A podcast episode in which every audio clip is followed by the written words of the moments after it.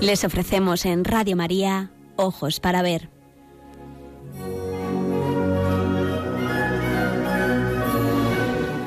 Con la dirección de María Pilar Carderera.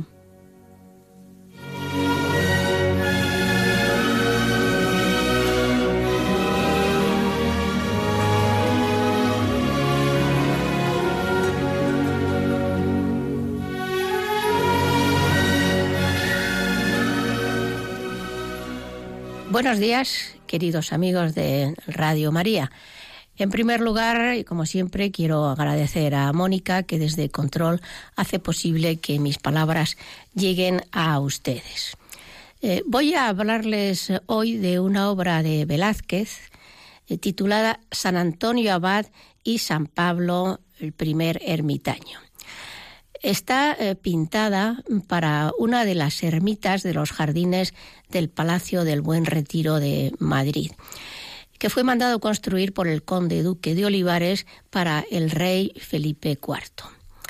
Eh, además, mm, he recordado que hace muy pocos días, el 15 y el 17 de enero respectivamente, la Iglesia ha celebrado la fiesta de San Pablo Ermitaño y de San Antonio Abad. El rey Felipe IV es uno de los grandes mecenas y coleccionistas de arte de la historia eh, mundial. Eh, es un hombre de un gusto exquisito para las artes en general y para la pintura en especial. Y a él se le debe en buena parte la inmensa riqueza que atesora el Museo del Prado. Felipe IV nace en 1505 en Valladolid, donde se había trasladado provisionalmente la corte.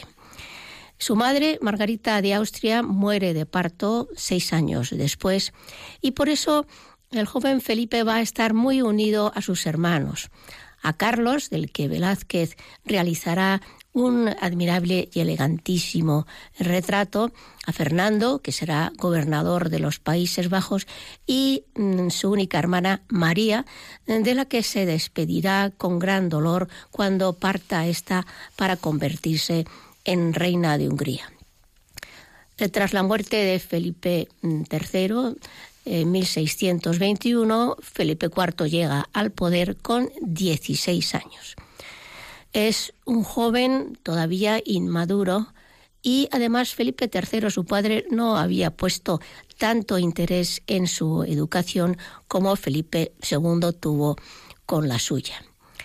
Eh, siguiendo la costumbre eh, de la época, eh, había que guardar duelo durante una temporada. El rey y los varones de la corte eh, guardan 36 días de luto en el llamado Cuarto Real de San Jerónimo, la iglesia de eh, Madrid también. Mientras que las mujeres se retiran al monasterio de las Descalzas Reales. Y quizás el hecho de pasar más de un mes separados eh, mueve a su primer ministro, Olivares, a comenzar la construcción de unos aposentos para la reina junto a las del rey en San Jerónimo el Real. El 9 de mayo, Felipe IV es proclamado rey en Madrid y e inmediatamente al día siguiente nombra a Olivares eh, grande de España. Le da todos los poderes. El conde duque manejará las riendas del gobierno durante 20 años. Tenía fama el conde duque de gastar mucho dinero hasta el punto de llegar a hipotecar sus tierras con el equivocado concepto del mundo barroco, el que decían que para ser un gran señor había que mostrar las riquezas. Decía, ser y parecer es la misma cosa. No comprendían que puede ser uno un gran señor sin necesidad de tener, de atesorar eh, grandes riquezas en la tierra. Felipe IV es eh, inteligente y tiene buena memoria, pero es poco constante en el estudio y está distraído por eh, constantes fiestas y diversiones que le proporciona el conde duque. Su sensibilidad artista, artística mm, es, eso sí, fuera de serie. Y va a coleccionar. Es muy aficionado a la lectura también.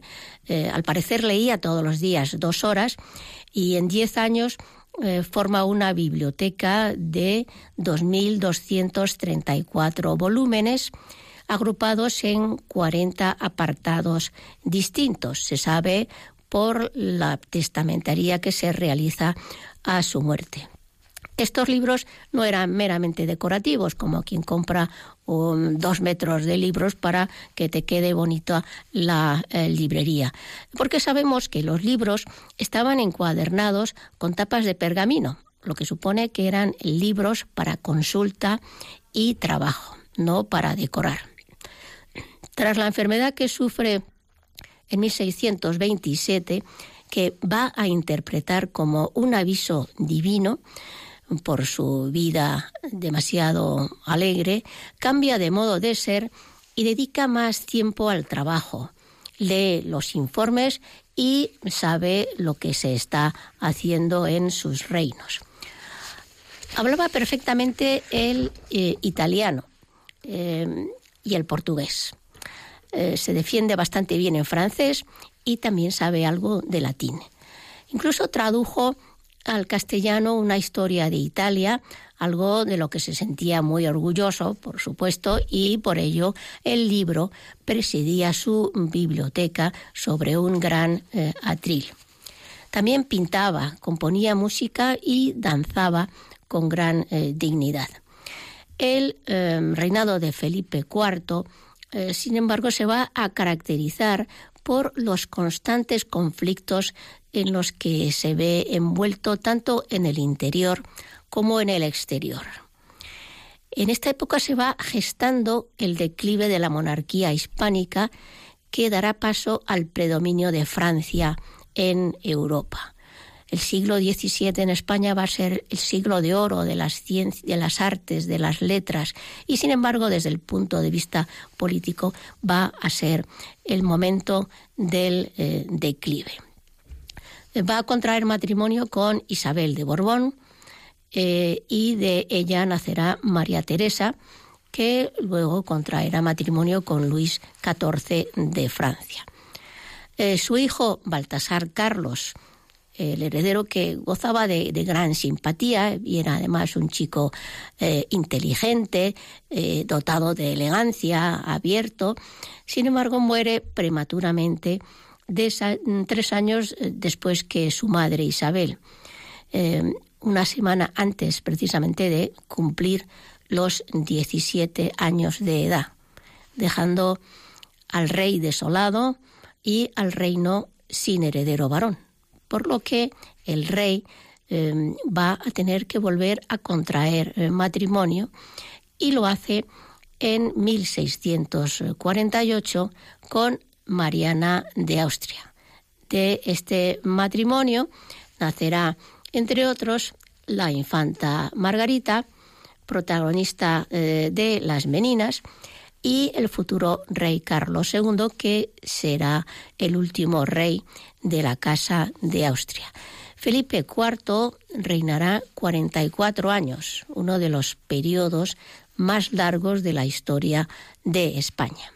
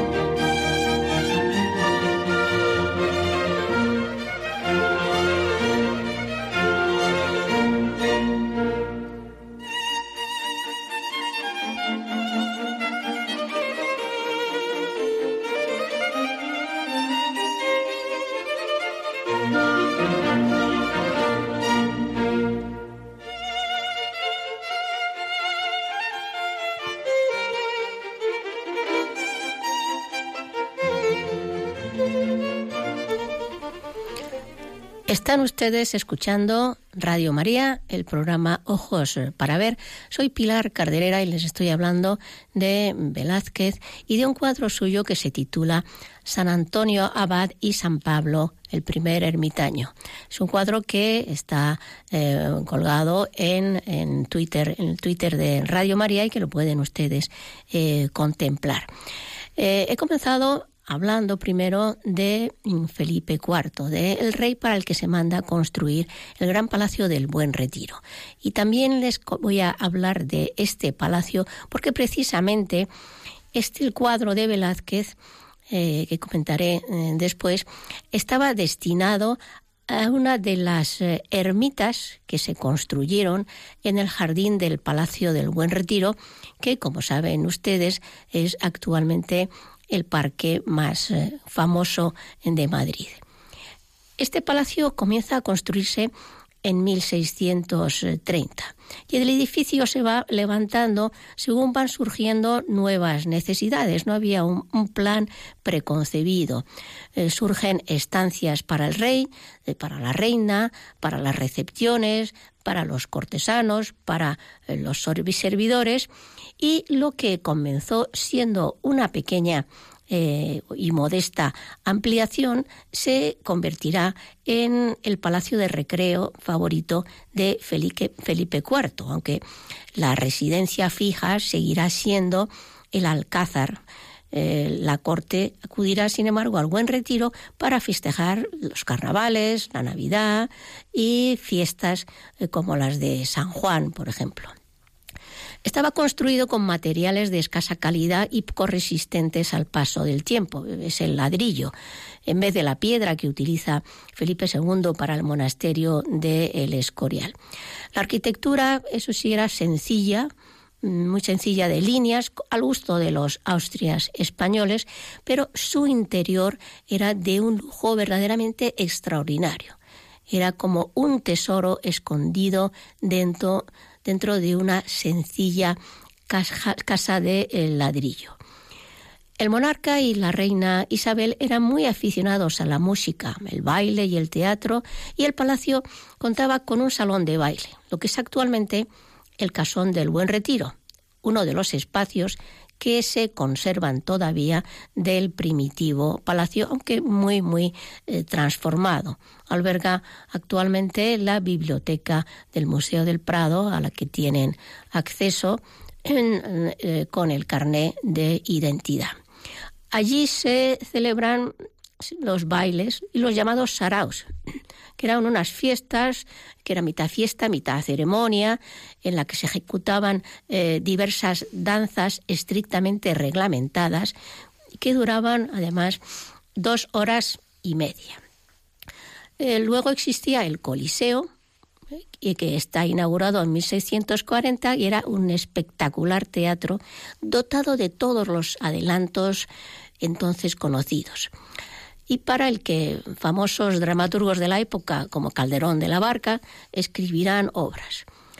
Eh, incorporaba también todas las complicadas y modernas máquinas teatrales que habían desarrollado los ingenieros italianos, capaces de hacer volar por el aire a las eh, personas, lo que asombraba a todos los espectadores. Y también tenía unos maravillosos decorados y el vestuario era fastuoso. Al fondo, además, había una ventana que se abría hacia los jardines para incorporar el espacio verde al interior del teatro. Es muy curioso que los bancos estaban cubiertos con alfombras persas, pero los hombres generalmente asistían a las representaciones de pie y las mujeres sentadas, pero sentadas sobre almohadones en el suelo y apoyando su espalda en los bancos. Es decir, mm, justo lo contrario de lo que hacemos hoy, ¿no? En este lugar se mm, presentó en 1658 la obra considerada como la eh, primera zarzuela. A mí me gusta mucho la zarzuela. Es la zarzuela titulada El laurel de Baco, que llevaba un texto de Calderón de la Barca, pero cuya eh, música desgraciadamente se ha perdido. En el palacio existían también dos enormes patios, el llamado cuadrado, que era reservado para la corte, y el grande, al que tenían acceso en algunas ocasiones el pueblo en general. En ellos se celebraban fiestas, corridas de toros, torneos, luchas de fieras, eh, etc. Eh, los jardines mm, servían también de complemento a las fiestas y mm, allí se celebraban romerías para pasar el día en esas pequeñas ermitas que se construyeron dedicados a los grandes santos que se retiraron al desierto a meditar en silencio, como San Antonio Abad, del que hablaremos, San Jerónimo, Santa María eh, Magdalena, etc. Eran eh, pequeñas ermitas que además tenían eh, su propio ermitaño que vivía allí y la corte el día de la onomástica del, del santo acudía allí en romería y se celebraban comidas. Había un gran estanque, que es el estanque que se conserva todavía, y allí tenían lugar pues combates navales, espectáculos teatrales llenos de colorido, como actualmente los que vivan en, en Madrid saben que los fuegos artificiales de eh, del Parque del Buen Retiro se tiran desde el estanque en época de las fiestas de San Isidro. El interior del palacio eh, y su fastuosa decoración tomó más tiempo que la construcción, porque se encargaron 800 pinturas nuevas entre 1633 y 1641. Se trata, por lo tanto, del proyecto más importante de la creación de una colección de arte contemporáneo, la mayor parte de la cual pertenece al Museo del Prado. Y luego en el palacio destacaba un salón, el salón por excelencia, el llamado Salón de Reinos, que se conserva todavía, que es eh, el edificio que se va a realizar una ampliación, el famoso arquitecto Norman Foster ganó en el 2016 un concurso para llevar a cabo la reforma eh, y ampliación del Museo del Prado. Antes también recordarán que era el Museo del Ejército que se trasladó a Toledo. El Salón de Reinos era el espacio emblemático. En él se quería mostrar el poder y el esplendor de la monarquía si exceptuamos un cuadro del pintor Eugenio Cajes que se ha perdido, el resto de los cuadros se conservan y por lo tanto se podría reconstruir este espacio emblemático que quizá se haga eh, también una vez eh, realizada las obras de la ampliación. En este eh, espacio había cinco retratos secuestres pintados por Velázquez, los de Felipe III, y su esposa Margarita de Austria, Felipe IV e Isabel de Borbón y el hijo de ambos, el príncipe Baltasar Carlos. Por lo tanto, simbolizaban el pasado, Felipe III ya había muerto, el presente, Felipe IV, que era el rey actual, y el futuro, que era el príncipe Baltasar Carlos. Estaban colocados en los extremos de la sala, mientras que el eh, heredero estaba encima de una eh, puerta entre sus padres. En las paredes más largas y colocadas entre eh, diez ventanas había once escenas de batallas ganadas por los ejércitos españoles de la época, llenas de colorido. Una de ellas, la que sobresale entre, todo, entre todos, es la rendición de Breda, conocido por las lanzas, de, Velázquez. Y encima de las ventanas, y pintadas por Zurbarán, eh, se representaban diez de los doce trabajos de Hércules, el héroe mitológico que es capaz de afrontar y de vencer en las empresas consideradas imposible. Todo eso venía a demostrar el poder de las armas españolas, el poder del rey. Y en esta sala el monarca recibía a los príncipes extranjeros, a los embajadores y estaba amueblado con mesas de jaspe, de piedras duras, candelabros y leones de plata, relojes y otros eh, adornos mostrando al mundo el esplendor de la Casa eh, de Austria. Desde luego no hay en el mundo otro ejemplo que pueda parecérsele. Y ya digo, puede que quizás este mm, espacio se vuelva a reconstruir después de las obras.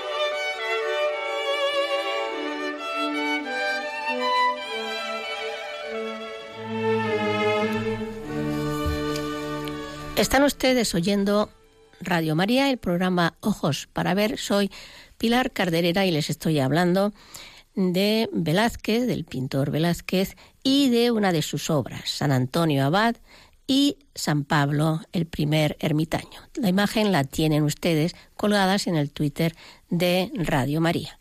Y les comunico el teléfono por si quieren ustedes hacer algún comentario, alguna pregunta sobre el tema.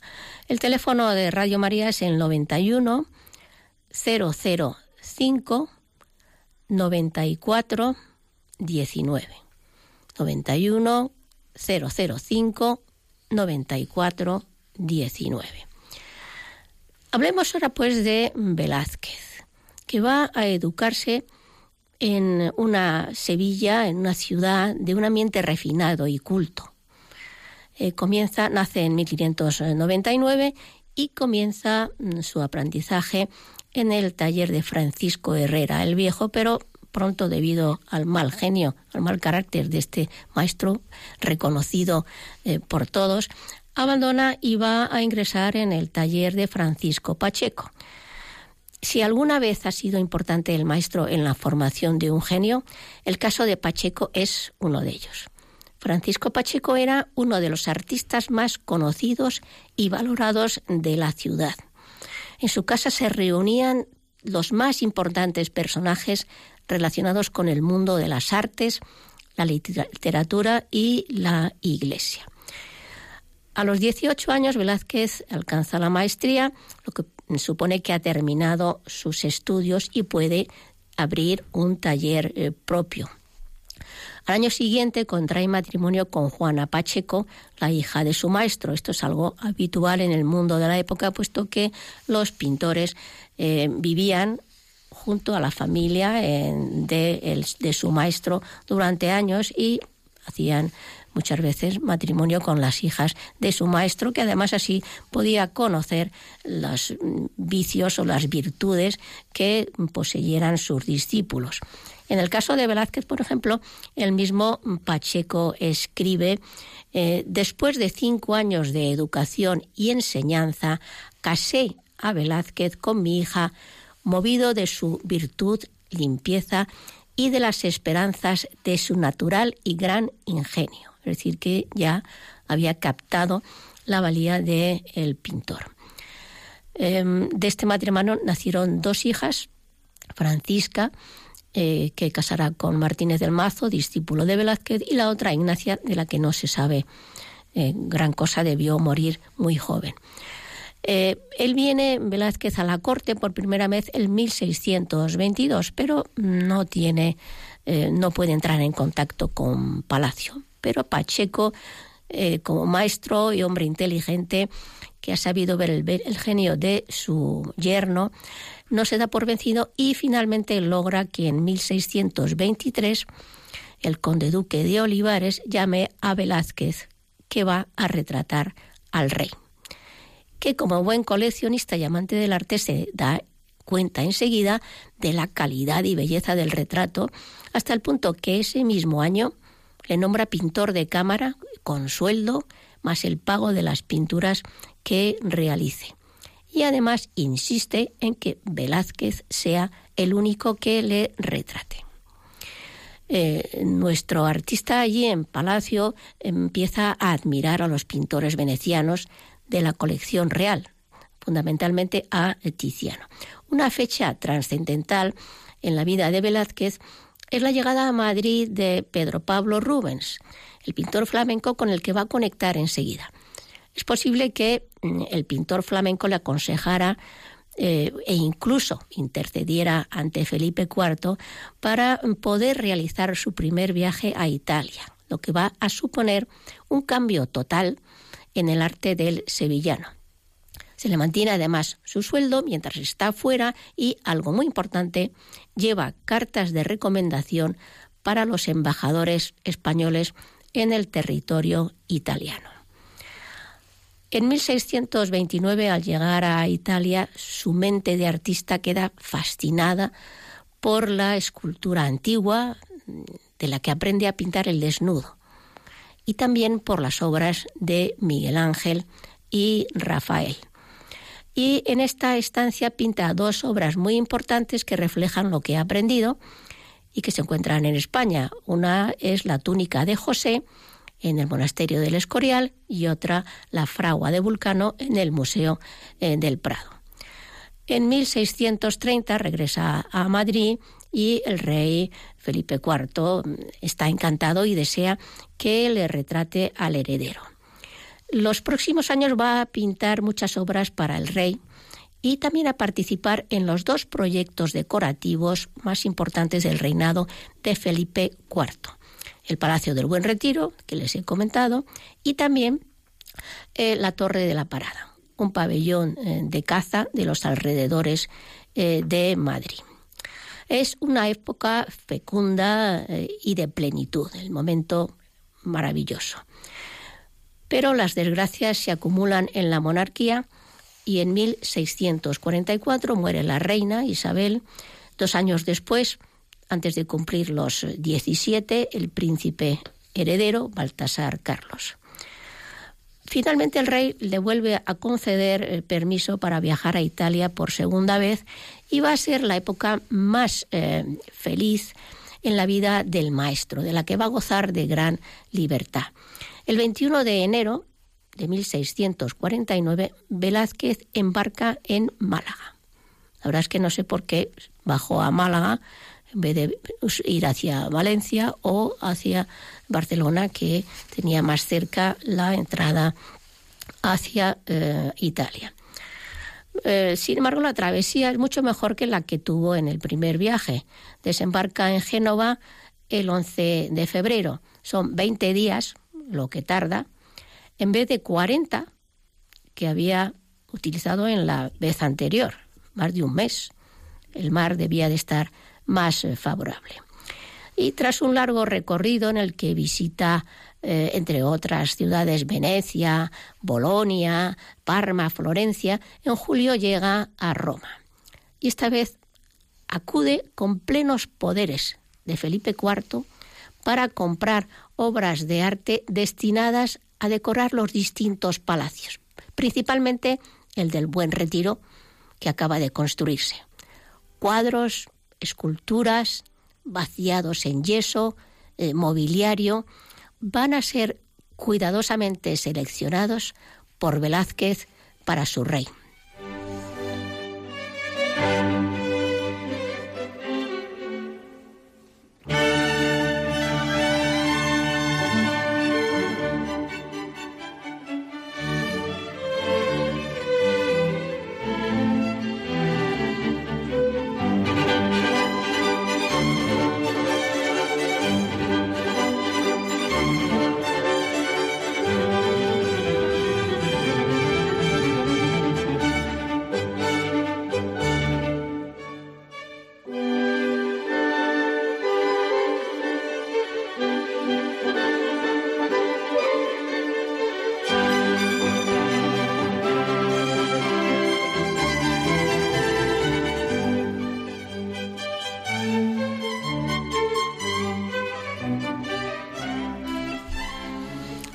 Están ustedes escuchando Radio María, el programa Ojos para Ver. Soy Pilar Carderera, les estoy comentando, eh, hablando sobre Velázquez y un cuadro suyo, San Antonio Abad y San Pablo, el primer ermitaño. Si quieren ustedes hacer alguna pregunta, eh, tienen ustedes el teléfono de Radio María, que es el siguiente, el 91 005 94 19. Repito, 91 005 94 19. Habíamos dejado hace un momento a Velázquez durante el segundo viaje que realiza a Italia en 1649, justo cuando va a llegarle el éxito. Y el primer éxito va a ser el retrato que va a pintarle a su criado Juan de Pareja. El 19 de marzo, el día de la fiesta de San José, va a exponer el lienzo en el pórtico del Panteón de Roma, donde está enterrado nada más y nada menos que el divino Rafael. Y va a causar una admiración extraordinaria entre los ciudadanos de Roma, que van a comentar constantemente el maravilloso retrato, retrato el realismo y la elegancia. Eh, se le va a conceder por ello el honor de ser admitido como miembro de la Academia de Pintores de San Lucas en Roma. Y se le van a abrir las puertas más importantes, las del Vaticano. Allí va a realizar 12 retratos de personajes de la curia, de los que solo se conservan seis pero lo más importante es que va a retratar al mismísimo pontífice, a Inocencio X, que mm, desde 1644 ocupa la cátedra de San Pedro y, que además es muy cercano a los españoles. El cuadro existe todavía en la Galería Doria Panfili de Roma. Eh, aunque parezca increíble, Velázquez tiene más libertad para pintar al Papa o a miembros de la curia vaticana que para pintar al rey de España y a su corte. En los retratos realizados en el Vaticano nos deja traslucir la personalidad, las virtudes, pero también los defectos del retratado, mientras que en la corte española la impasibilidad de los personajes es algo habitual, son inexpresivos, no demuestran sus emociones ni sus pensamientos. Debido al estricto protocolo que rige la monarquía española, están por encima de los mortales. El rey, viendo que Velázquez no vuelve, le llama insistentemente e incluso hace llegar recados a sus embajadores, pero Velázquez se hace el remolón, como diríamos ahora, durante una temporada. Se encuentra muy a gusto en Roma, es un ambiente muy culto, ha triunfado, está muy bien valorado y además ha tenido un hijo, Antonio, fruto de la relación con una mujer italiana. Pero finalmente tiene que ceder a la llamada del rey y en 1651 se encuentra de vuelta en Madrid. El rey está encantado y como recompensa le nombra aposentador mayor. Es un cargo que le obligará a trabajar en muy diversos eh, lugares. En la conservación de las obras de arte del monarca, en la decoración, el cuidado y la dirección de las obras de las residencias reales, decidiendo incluso, por ejemplo, dónde deben de colgarse las maravillosas pinturas que llegaban para el buen retiro o que también iban destinadas al Escorial. Y también organizaba los festejos en grandes acontecimientos de la familia, como en bodas, en bautizos, etc. Está muy ocupado y por eso su actividad eh, pictórica eh, después de Italia no fue muy abundante, pero está en su mejor momento, desde luego, porque realiza las obras más importantes de su vida, como son las meninas o también eh, las hilanderas, además de espléndidos retratos. El rey continúa incansablemente apoyando a Velázquez, que persigue el título de Caballero de Santiago. Y por fin le va a llegar. como, como reconocimiento a los méritos artísticos, leo, y al leal servicio prestado durante más de 35 años. El 12 de junio de 1658, el rey firma en el Buen Retiro la cédula de concesión del hábito de la Orden de Caballería de Santiago a Diego Rodríguez de Silva y Velázquez. El rey había mostrado su buena voluntad, su ansia de ennoblecer a su pintor favorito, pero tenía en él mm, en contra eh, toda la nobleza y los estamentos que consideraban que un pintor no era digno de ser un caballero porque trabajaba con las manos. Es una cosa completamente absurda, porque en Italia, además, los grandes pintores y escultores estaban considerados como unos grandes señores, como príncipes.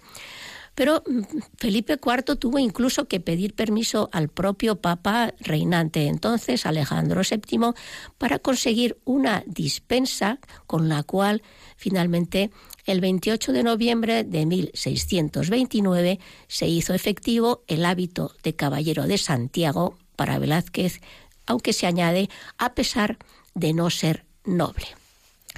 Eh, poco tiempo mm, disfruta ya Velázquez de ello, porque desgraciadamente muere el 6 de agosto de 1660.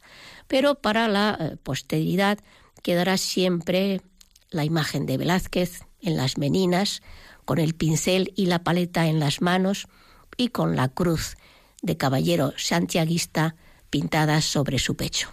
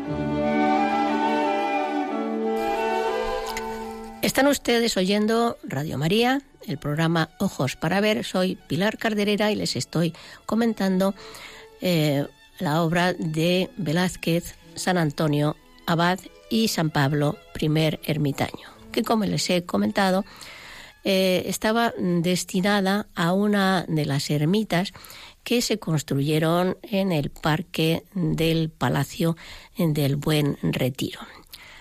Eh, los protagonistas son dos santos, San Antonio Abad, que nace en el 251 en Memphis, en Egipto. Es de familia cristiana y a la edad de 20 años mueren sus padres y queda heredero de una gran fortuna. Pero un día, mientras rezaba en la iglesia, escuchó las palabras del Evangelio.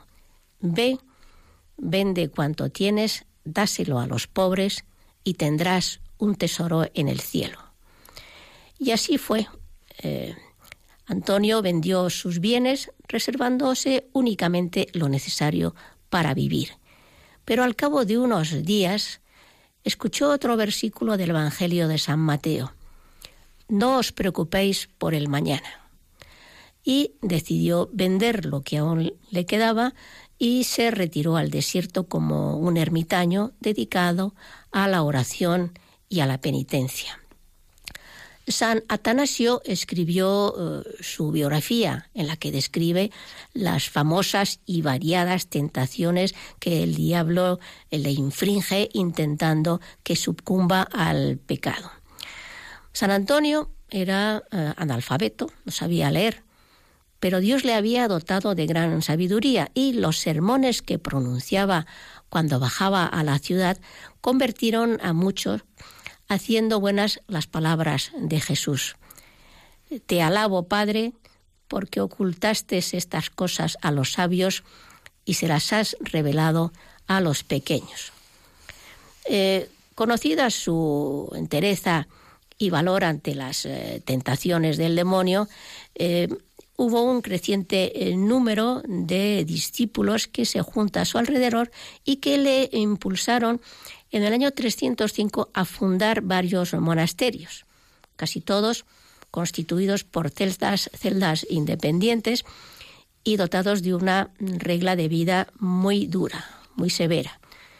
San Antonio les visitaba de vez en cuando para inculcarles la idea de que la perfección no consiste solo en la oración, en la penitencia y en el trabajo, sino que el amor es lo más importante. Y este, el amor, nos tiene que preparar para abrazar la muerte. Esa muerte que nos conducirá hacia la verdadera vida junto a Dios. Por eso insiste siempre en que debemos vivir la vida con santa alegría. Como se pueden ustedes imaginar, Santa Teresa fue muy devota de las enseñanzas de San Antonio. Cuando escribe, vivo sin vivir en mí y tan alta vida espero que muero porque no muero. El, programa de la emisora, si lo recuerdo, por si quieren ustedes hacer alguna consulta, es el 91 005 94 19. En un libro escrito en, el siglo XII por Jacobo de la Vorágine, eh, que se titula La leyenda dorada, del que me habrán oído ustedes hablar eh, varias veces, eh, se cuenta en él la vida de los santos, pero mm, para hacerlos más atractivos están adornados con leyendas que por supuesto no han podido suceder jamás, pero que tuvieron mucho éxito. Es un texto que los artistas tenían como libro de cabecera para inspirarse en sus composiciones. En este libro se narra el viaje que realiza San Antonio para encontrarse en el desierto con San Pablo el ermitaño. En él aparecen personajes mitológicos como un sátiro o un centauro que le van indicando el camino hacia la gruta donde vive retirado del mundo San Pedro, San Pablo ermitaño. Eh, San Antonio Abad es además un santo que desde la Edad Media despierta una gran devoción. Eh, su símbolo característico que le representa como abad es un báculo o un bastón en forma de tau o cruz que no tiene la parte superior del madero. Hay, una llamada. Buenos, buenos días, Pilar. Hola, buenos días, Pilar. Muchísimas gracias por todo lo que nos está diciendo. Ojos para ver, desde luego, efectivamente, con sus explicaciones se ve todo aquello que no tenemos presente ante nuestros ojos. Pues, me alegro me mucho. me está gustando una burrada. La, la oigo varias veces, no siempre porque esta hora no es buena, pero sinceramente, pero hoy es uno de los días que más me ha gustado, porque está recordando la historia de, de España Sí, aunque sí, sea en el tiempo de en el siglo. XVII. Sí, pues Sí, se le agradezco a usted, Pilar, y le agradezco mucho que me escuche y, y que disfrute sobre todo. Me alegro muchísimo. Muchas gracias. Eh, Ana María está en la línea. Buenos días, Sí, Ana hola, María. buenos días. Buenos días. Sí, buenos días. Mira, pues le quería hacer una pregunta. Como Sí. están hablando de San Antón, y San Antón es el patrón de mi pueblo. Sí, Entonces le tengo mucha fe en el pueblo. Ha sido ahora la fiesta. sí, ¿de cuándo? Y De- no vea usted qué, qué, qué ilusión y la gente joven se están apuntando muchísimo al, al santo. Bueno, lo celebran, que no vean, han intentado de cambiarlo, lo van a cambiar al fin de semana porque claro, la gente nueva, pues todo el mundo se ha ido del Claro. pueblo y no quedan más que cuatro personas. ¿De qué pueblo Pero es ellos usted? quieren volver a venir a ver al santo. ¿De qué pueblo es claro, usted? Han apuntado de hermanos y usted no vea lo que hacen. Una maravilla, una De- maravilla. Entonces, pues eso, quería Gracias. preguntarle que... mm, Porque yo me quería comprar el libro de las tentaciones. Sí. Quería comprármelo yo. ¿Eso dónde lo venden? En la biblioteca católica. Sí, esas en las librerías católicas eh, que, tengan más cerca. Si tiene usted internet o alguien que le lo puede buscar por eh, en internet. ¿De qué pueblo es usted, señora Ana María? Pues es de un pueblo de Jaén, que le dicen Cárcel. Y yo he, oído que... ¿Cómo se llama? Cárcel. Bueno, ahora han juntado los dos pueblos y le han puesto los cárceles. Pero siempre ha sido cárcel y el otro de al lado carcelejo y ahora los han juntado a los dos. Muy bien. Y oigo que pues tiene usted un, perrito. Sí, un perrito pequeño. ¿Y lo ha llevado a que se lo bendijeran por San Antón? Sí, sí, sí. Como ah. hemos estado allí, pues lo hemos llevado, bueno, toda la gente, los pajarillos, los... Bueno, bueno, bueno, bueno. Porque es el patrono... sí. una, una, una alegría porque le hacen su lumbre y bueno la gente joven, al santo, como lo viva San Antón. Bueno, bueno, bueno, lo celebran. Ha ido también de Jaén, de la capital, ha venido el periódico Jaén. Y entonces allí sale mucha gente. Pues bueno, bandear la bandera, de una bandera pequeña que tienen para bandearla y la gente cada que todo el que se pone a bandearla echa un dinero en el cestillo pues para poder eh, bandearla. Bueno, muchas gracias, Ana María, ¿eh? muchas gracias. Que pase buen día.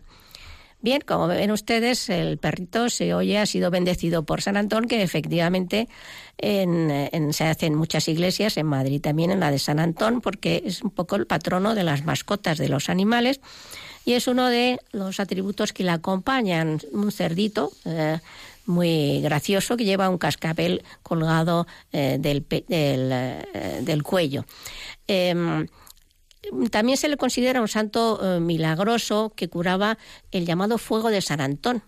Eh, cuya causa no se conocía, pero que actualmente se piensa que era una erisipela gangrenosa causada por la mala alimentación, con pan de centeno contaminado eh, por un parásito.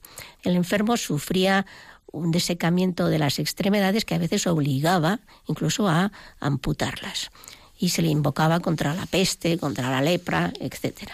San Pablo Ermitaño es de la misma época, puesto que se visitan, y según cuenta San Jerónimo, nace también en Egipto y recibe de sus padres una educación cristiana, quedando huérfano a los 14 años.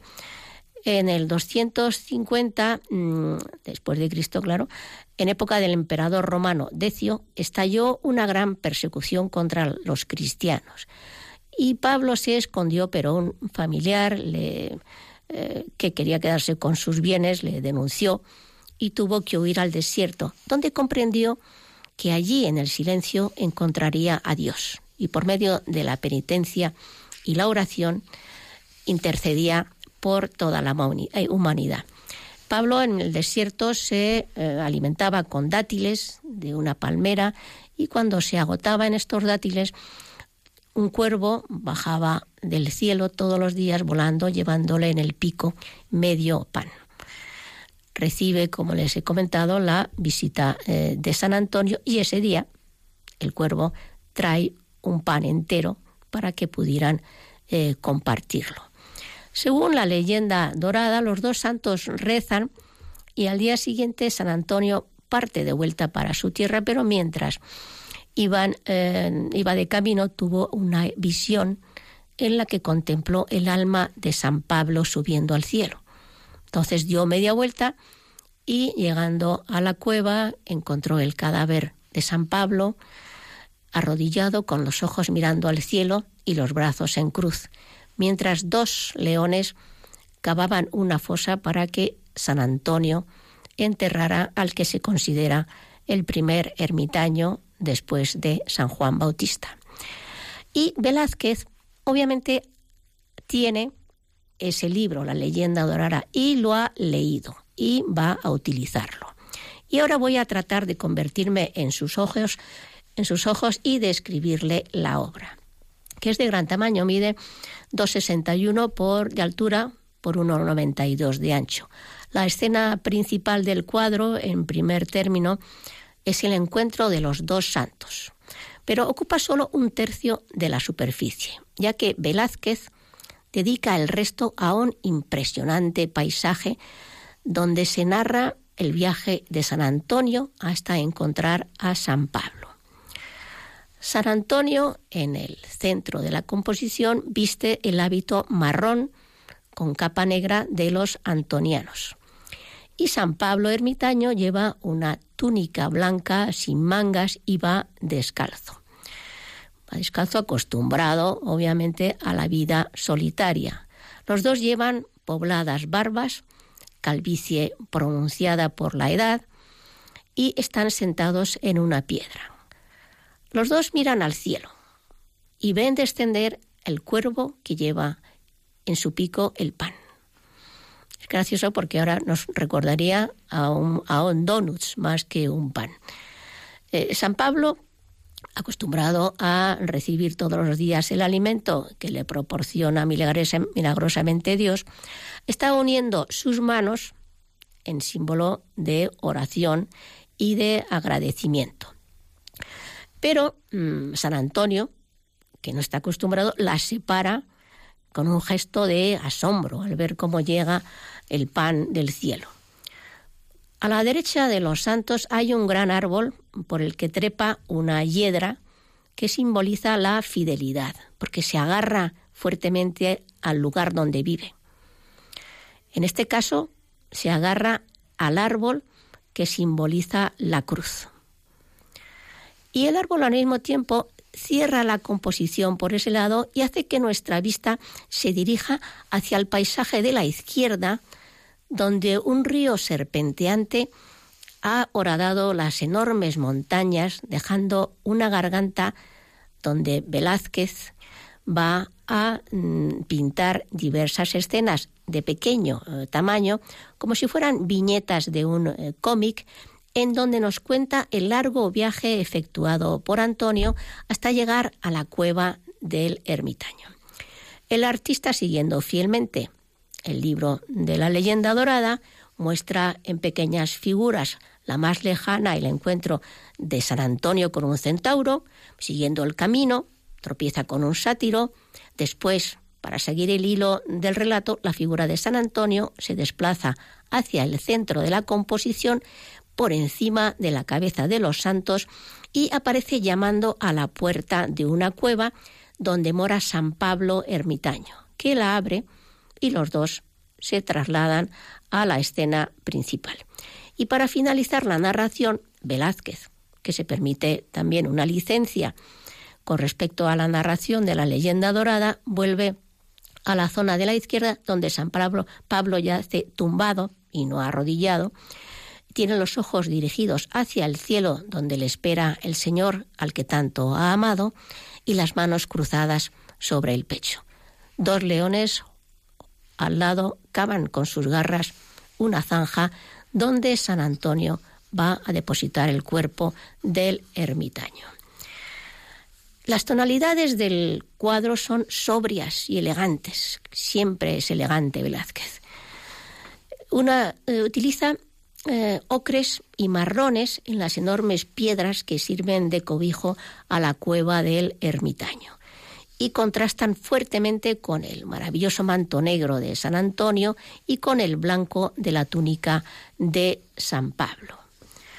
Para los eh, fondos, mm, Velázquez utiliza el toque azulado en las montañas lejanas del atardecer y el cielo está poblado de nubes blancas que recuerdan los paisajes de la Sierra de Madrid que el maestro podía eh, contemplar desde las ventanas de su alojamiento en el Alcázar de los Austrias y que tan maravillosamente incluyó en varios de los retratos de Felipe IV y su familia. Siempre, siempre se ha hablado de los cielos de Velázquez, esos cielos madrileños.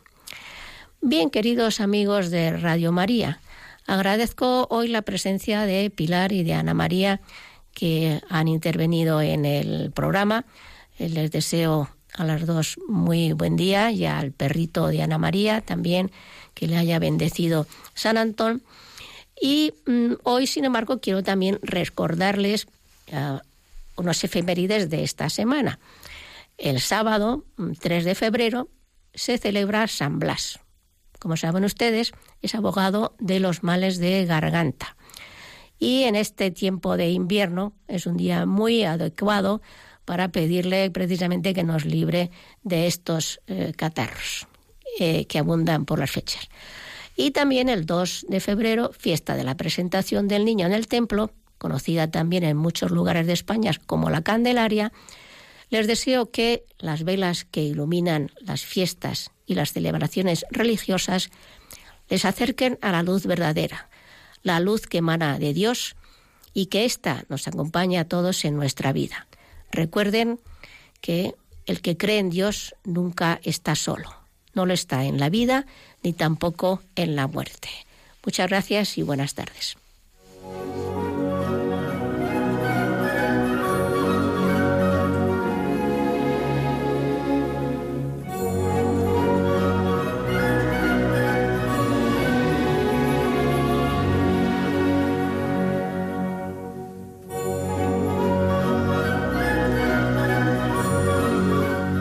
Han escuchado en Radio María Ojos para Ver, con la dirección de María Pilar Carterera.